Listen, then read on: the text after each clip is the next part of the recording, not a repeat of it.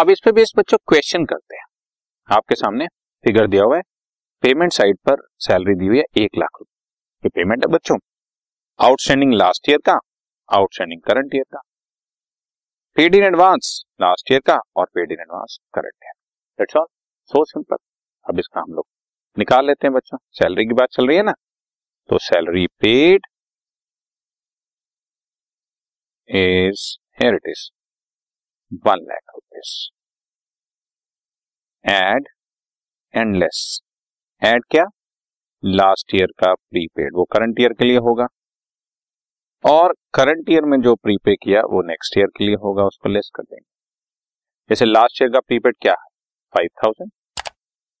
Current year का prepaid क्या है 7,500, इसी तरह से करंट ईयर का आउटस्टैंडिंग एड और लास्ट ईयर का आउटस्टैंडिंग पेड माइनस बच्चा, करंट ईयर का आउटस्टैंडिंग 12,000 एड और लास्ट ईयर का आउटस्टैंडिंग 9,000 है, तो कुछ नहीं बताया तो हम एज्यूम करेंगे कि सारा ही आउटस्टैंडिंग पे कर दिया है।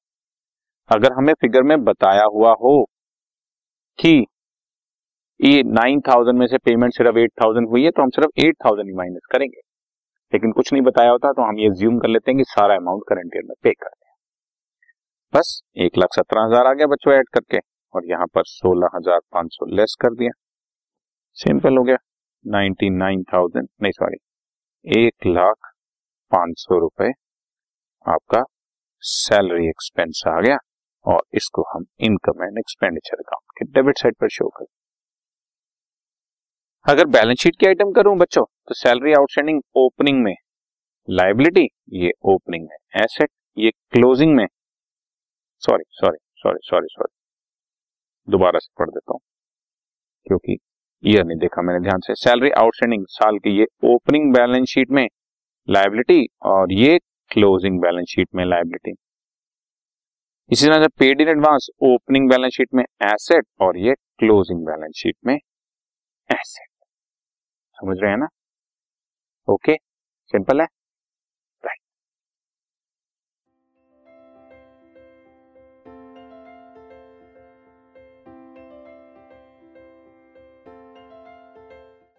This podcast is brought you by Hubhopper and शिक्षा अभियान। अगर आपको ये पॉडकास्ट पसंद आया तो प्लीज़ लाइक, शेयर और सब्सक्राइब करें, और वीडियो क्लासेस के लिए शिक्षा अभियान के यूट्यूब चैनल पर जाएं।